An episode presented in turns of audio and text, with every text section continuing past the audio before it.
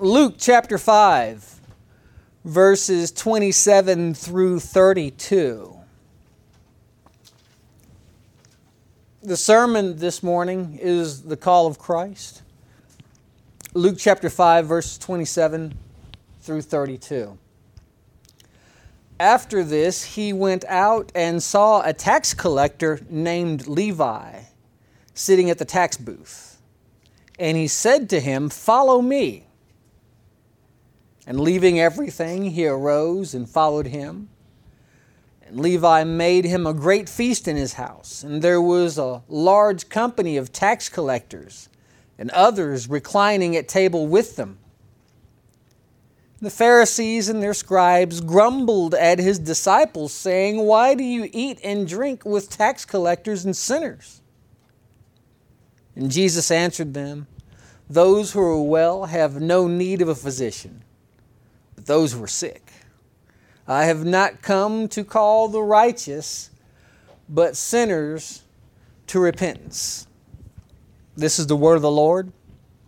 It is absolutely true, given to us in love for our good.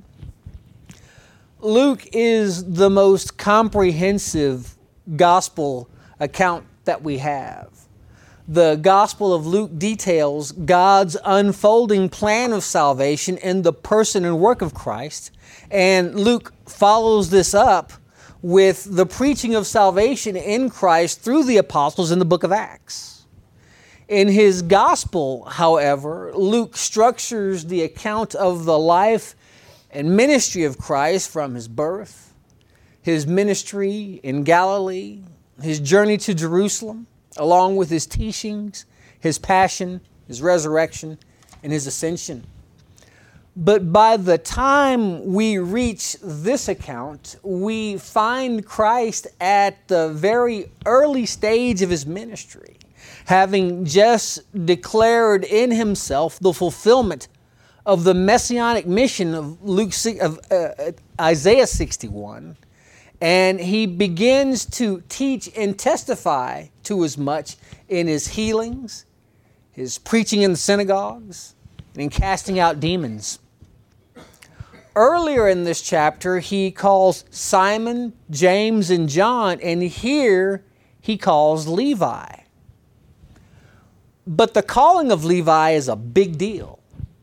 You see, Levi was a tax collector at this time, Israel was an occupied nation, and they paid for their own occupation through a system of taxation.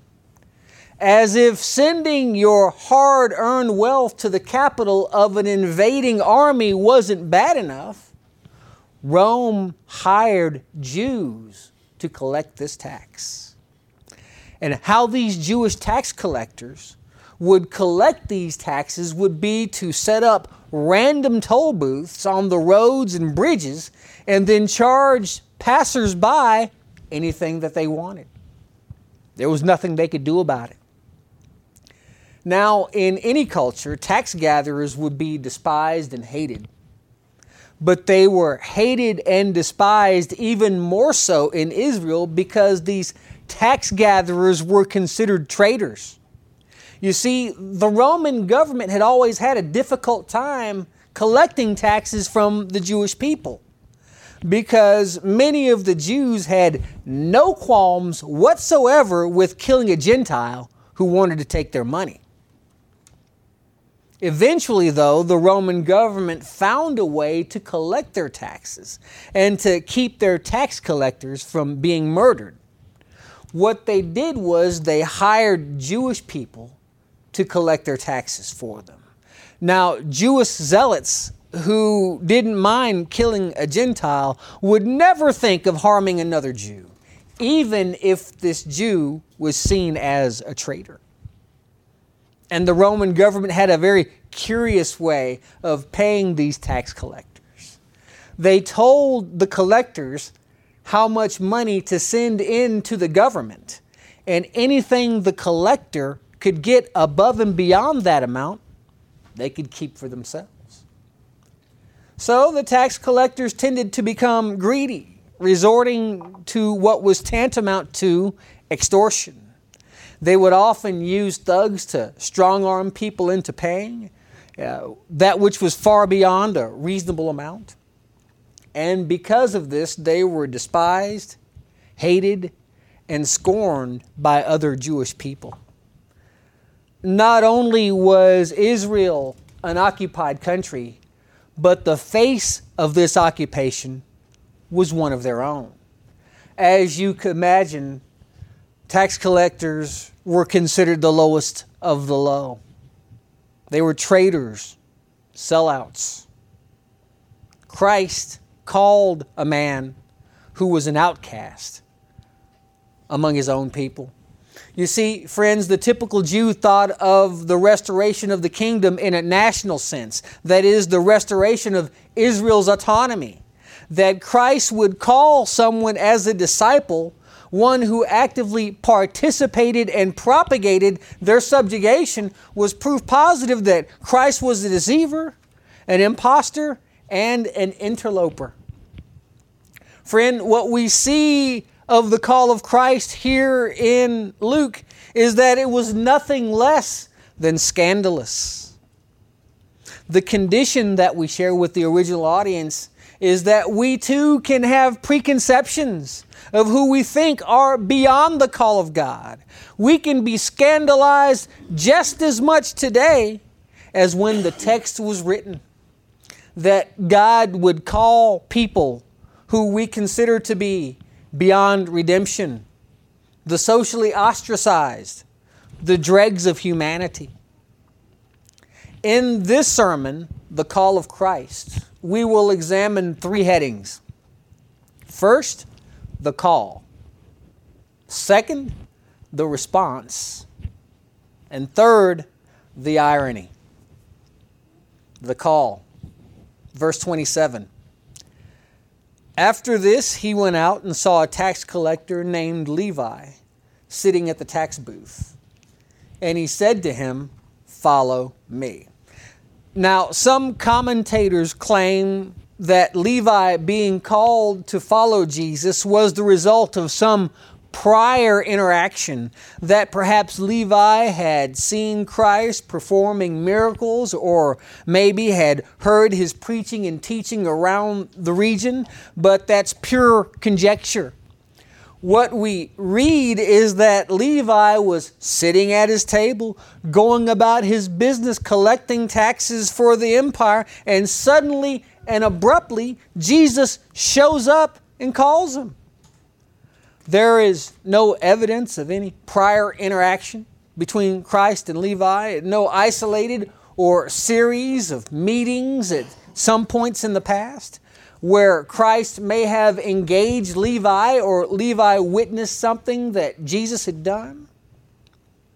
We cannot speculate beyond the record.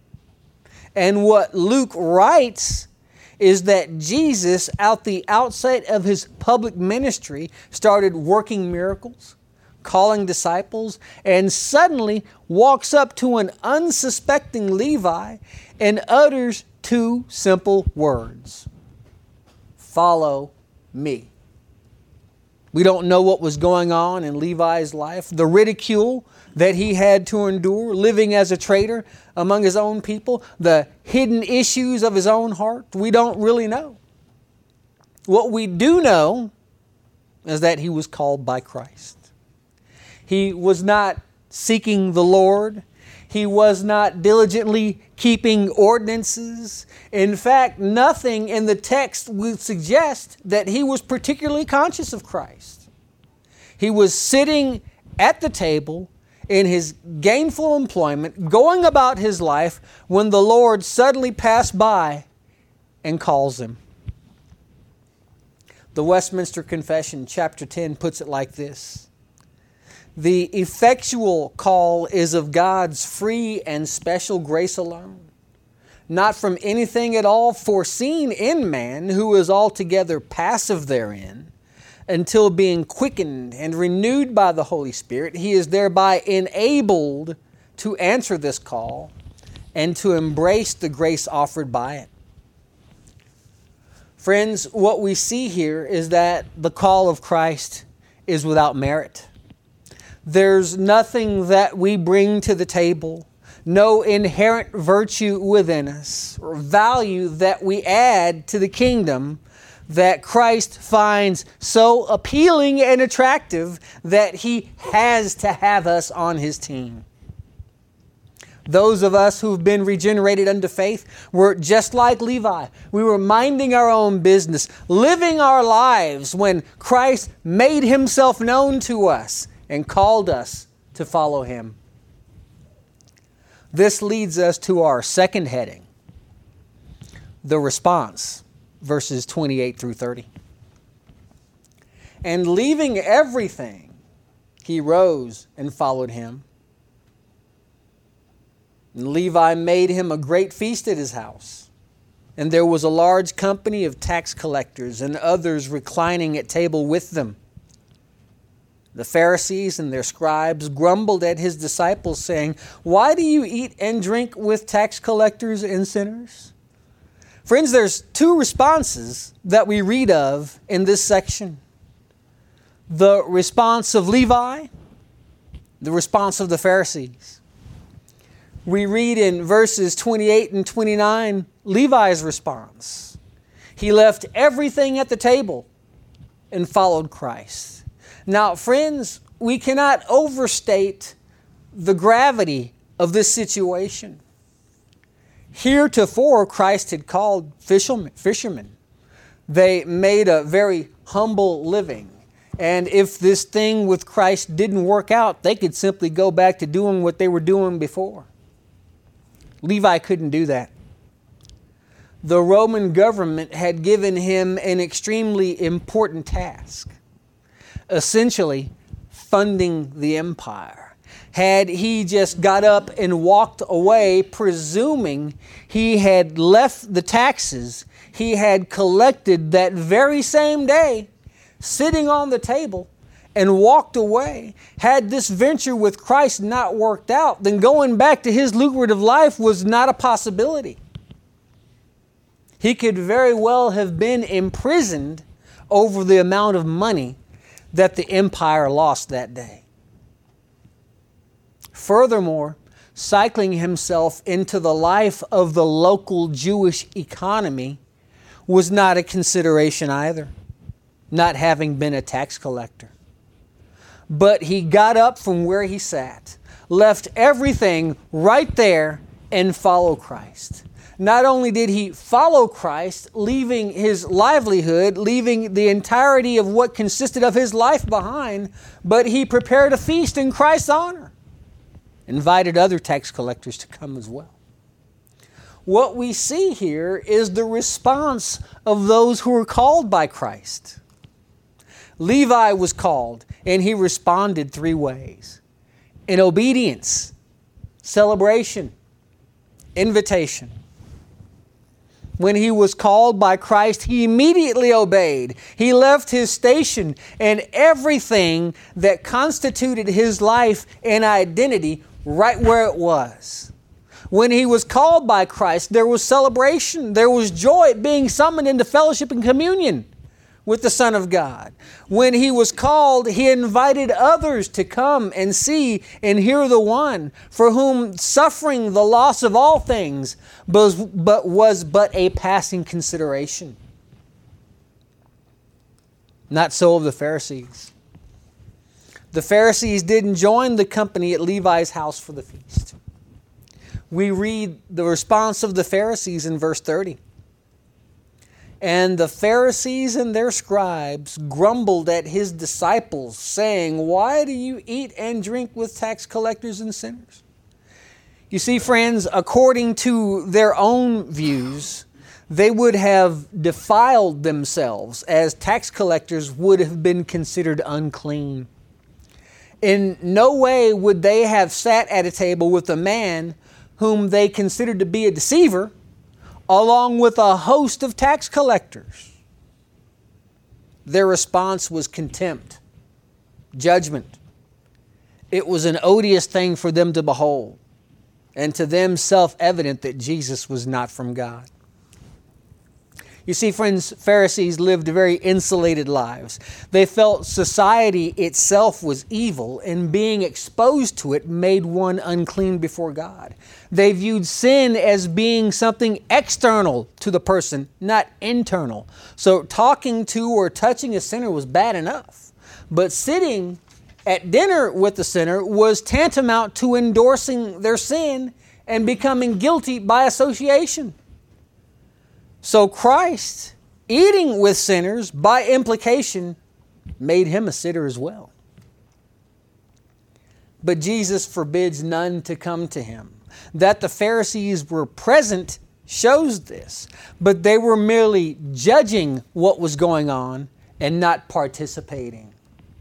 You see, friends, no one of their own volition can come to Christ it doesn't mean that they're forbidden to come. It means that in and of themselves, what people typically do is build a case in their minds justifying themselves and impugning the Lord. Notice the Pharisees and scribes didn't even approach Christ. They saw themselves as not needing what Christ had to offer that they in and of themselves possessed a righteousness much greater than that which was offered to the likes of fishermen and tax collectors. The Pharisees had a response to the call of Christ. They absolutely did. And it was contempt, it was disdain, and it was judgment. You see, friends, everyone has a response to the call of Christ. Those who are called respond in obedience and joy. Those who are mere spectators and not recipients respond in utter disregard and unbelief.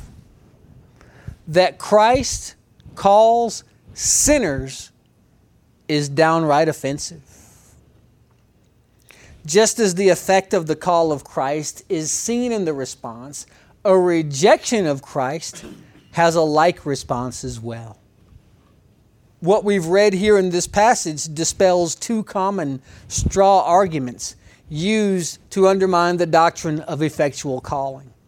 First, that the doctrine of effectual calling keeps those from coming to Christ who would come that someone is desperately seeking the Lord for salvation and forgiveness and yet is flatly rejected.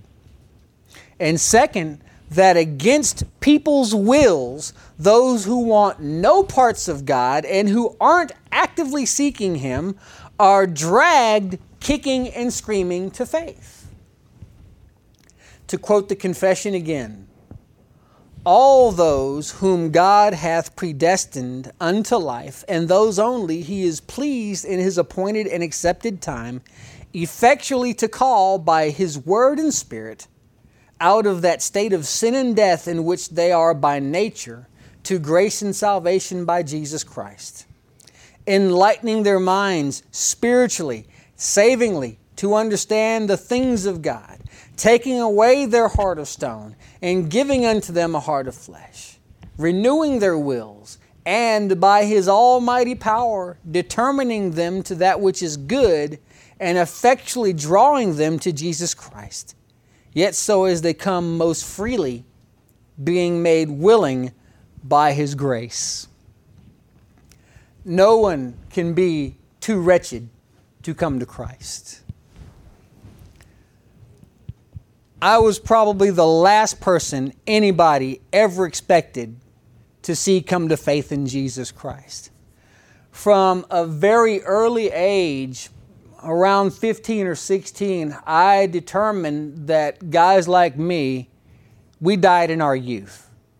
We didn't make it to our 30s, 25, and we'd been on this earth too long. And so I started living a very reckless and careless life. Uh, been to been, been locked up more times than I could count. The county jail didn't even count as lockup anymore. It was you had to be talking a, a couple of years for it to count. If it was a month or sit it out, then that didn't that didn't count. Um, By the time I was uh, by the by the time I was 17, I had a small group of friends that consisted of six of us. By the time I was 22, four of them were dead, and it was just two of us. And uh, so at the age of 39, after living my whole life preparing to die, it suddenly struck me one day that I don't know how to live. And that scared me because all I knew how to do was live to die. I didn't know how to live to live. And after it was October 9th, 2000, October 4th, 2009, at 4 o'clock in the morning, I suddenly, something happened where I, I, I called out to the Lord. I, I said, Jesus, if you're real, I'm going to need you to come down here and take me by the hand and walk me through this life because I have no idea what I'm doing down here. And immediately, I was driven to the Word of God. And I started reading the scriptures, and it was like, now I had read the Bible before while I'm in jail because you've got nothing else to do. And so I had read it before and had kind of explained it matter of fact. But at this point, I was reading it and it was like the words of Christ jumped off the page and it grabbed me and it shed light before. And all of a sudden, there was, there was, there was a way to live that I had never seen before. It was like a path opened up before me. And immediately, I'd been doing drugs basically my since I was a teenager. The desire for that vanished into thin air, vanished. Uh, didn't drink, didn't no more running, no more nothing. And so all I did was just for eight straight months was just read the Word, read it cover to cover twice, and was just so taken by it. Well, as time began to go by, things began to change. I was introduced uh, to a friend of mine because I needed the Word of God to make sense how the Old Testament related to the New. And so I was introduced to a friend of mine to the uh, to, to to Edmund Clowney's lectures on on Westminster Theological Seminary and RTS on iTunes. And so I started listening to these lectures from seminary professors, and it was it began to make everything started to flow easily and it was like I felt for the first time in my life that there, my life had purpose, and it was found in teaching and explaining the Word of God.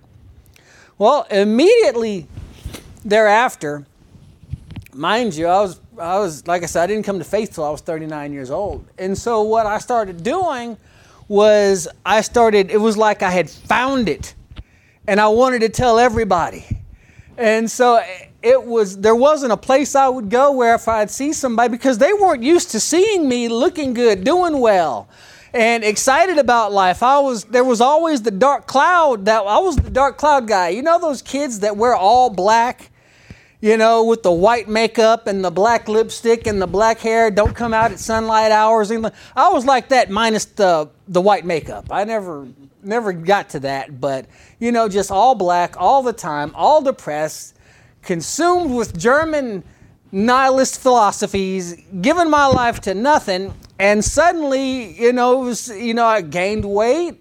I'm still kind of, you know, but gained some weight and was happy and excited about life at church. I started being folded into the teaching ministry, of the church where I was at, and every. And I remember one time I saw this. I was ministering the gospel to somebody, and we were engaging and he was asking questions I was explaining and this lady said, "Oh no." She said, "As much weed as you used to smoke, you don't need to be talking to anybody about the Lord." And I said, "Praise God. Say it again, lady. Say it again." but she was offended at the call of God. People don't understand it when they see the work of the sanctification being done in the life of the believer.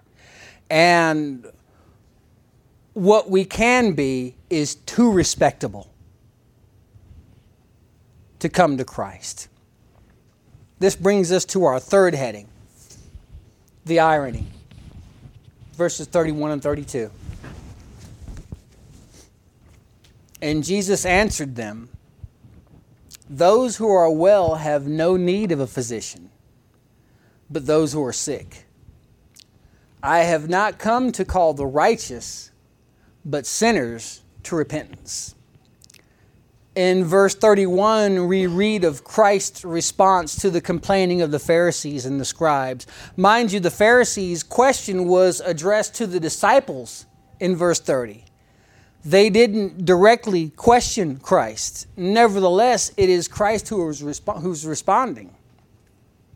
It is the Pharisees who were attempting to affirm themselves as righteous by making a distinction between them and the tax collectors and sinners. In fact, it was the Pharisees who brought up the idea of sin in verse 30 in the first place. And what Jesus does is he picks up this notion and flips it on its head. Now, to provide a little context, at the time of Christ's ministry, there were two proper categories of Jews the righteous and the sinners the test of whether one was a righteous Jew or a sinner was the knowledge of the law of Moses. 19th century Scottish theologian James Hastings writes Now the law of Moses was difficult enough of itself, but the lawyers of the nation had surrounded it with such a multiplicity of safeguards that for the bulk of the people a thorough knowledge was hopeless. The righteous persons, accordingly, were scribes and lawyers. But theoretically, all those who were associated with the worship of the synagogues were reckoned of the righteous, however imperfect their acquaintance with the tradition of the elders might be. The priests in the temple at Jerusalem, although they stood apart from the Pharisees, belonged to the righteous class. The rest were sinners, and on them the righteous verdict was this people which knoweth not the law is cursed. The very idea of reclaiming the lost was intolerable to the Pharisees. For there was one way of being made right with God, and that was in the keeping of the law. Anyone who did not know the law was beyond the possibility of salvation. Friends, the irony is uncanny those who thought they were righteous were suddenly faced with the reality that their perceived righteousness was not righteous at all. And that salvation, in fact, was being extended to sinners. That repentance is impossible without first seeing yourself as a sinner. The works of the law don't justify anyone and that God calls those who know that they are lost, and He rejects those who think that they have earned grace. The irony is that those who are willing to walk away from their life, follow Christ, are the ones accepted, while those who trust in themselves are rejected. Joseph Babinski was born in Paris in 1857. He went on to receive a medical degree to become known for his work in the neurosciences.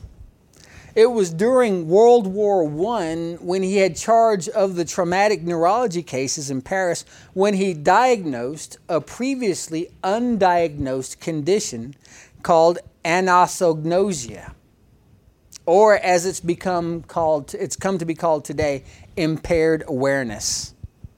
What he found was that he would treat soldiers suffering from some sort of paralysis, but they were unaware or seemed to be unaware of the existence of the paralysis which affected them. With impaired awareness, a person suffers from an illness that they aren't even aware that they have. And this is common with those who suffer from schizophrenia and other neurological disorders, where they live in a delusion and believe that their delusion is real. Such is the nature of trusting in one's own righteousness. It has those caught in thinking that they don't need Christ, just like an impaired awareness. One has to first see their illness before they can be treated. Jesus came to call sinners to repentance. This shows that we cannot, in and of ourselves, repent. We have to be called to it. And if we've built a case in our minds that we're not as bad as the next guy, or that we're just, or that our good deeds have merited salvation, repentance will be impossible. The irony is that unless you can see your sin as it is, you cannot be healed. Those who think that they are worthy the grace of God aren't, and those who know that they are not worthy are the ones who receive it. In conclusion, Thomas Brooks, in his book Precious Remedies Against Satan's Devices, writes Consider that God has nowhere in the Scripture required any worthiness in the creature before believing in Christ. If you make a diligent search through all Scripture, you shall not find from the first line of Genesis to the last line of Revelation one word that speaks out that speaks out God's requiring any worthiness in the creature before the soul's believing in Christ, before the soul's leaning and resting upon Christ. Why then should that be a bar and hindrance to your faith? Ah, sinners, remember Satan holds your unworthiness against you. Consider that none ever received Christ, embraced Christ, and obtained mercy and pardon but unworthy souls. What worthiness was there in Matthew, Zacchaeus, Mary Magdalene, Manasseh, Paul, Lydia before coming to Christ, before their faith in Christ? Surely none. Jesus came to save sinners. He's called them to himself. He's not ashamed to be their friend. What we've read today is that Christ's call is not because of anything that the creature possesses no talents, no abilities, but because that's just the kind of God that he is. Levi responded in obedience joy, inviting other sinners as well. What we've also read is the response of the Pharisees. Friends, if you're here, I can't assume that we're all saved by the blood of Jesus Christ and have our faith in God. If God is calling you, then nothing that you have going on is worth allowing Him to pass by. If you're here, friends, and you've got someone who in your life who seems to be the hard case, the one that the Lord can't do anything with, they haven't got it and they never will. Keep testifying to the risen Lord. Because I'm standing here today as a, as a witness that God calls without any merit to the one being called. They can be the worst, most wretched person and God can still save them. Have you heard the invitation which the Lord extends to thee? It has sounded down the ages. Leave the world and follow me. Still, the gospel call is sounding. Will you heed the earnest plea? Jesus calls you gently, sweetly. Leave the world and follow me. Amen. Let us pray. Father, we thank you for your word. We thank you that you call sinners to yourself, that you take those with no hope, nothing to offer, and you give them your very life. Father, I pray that we would not be like the Pharisees in, in this of what we've read, who would make determinations about who is worthy and who is not Father, we pray that we be faithful to testify to the risen Lord and leave the results up to you. Father, if you could save us, you can save anybody. We thank you and praise you in Christ's name. Amen.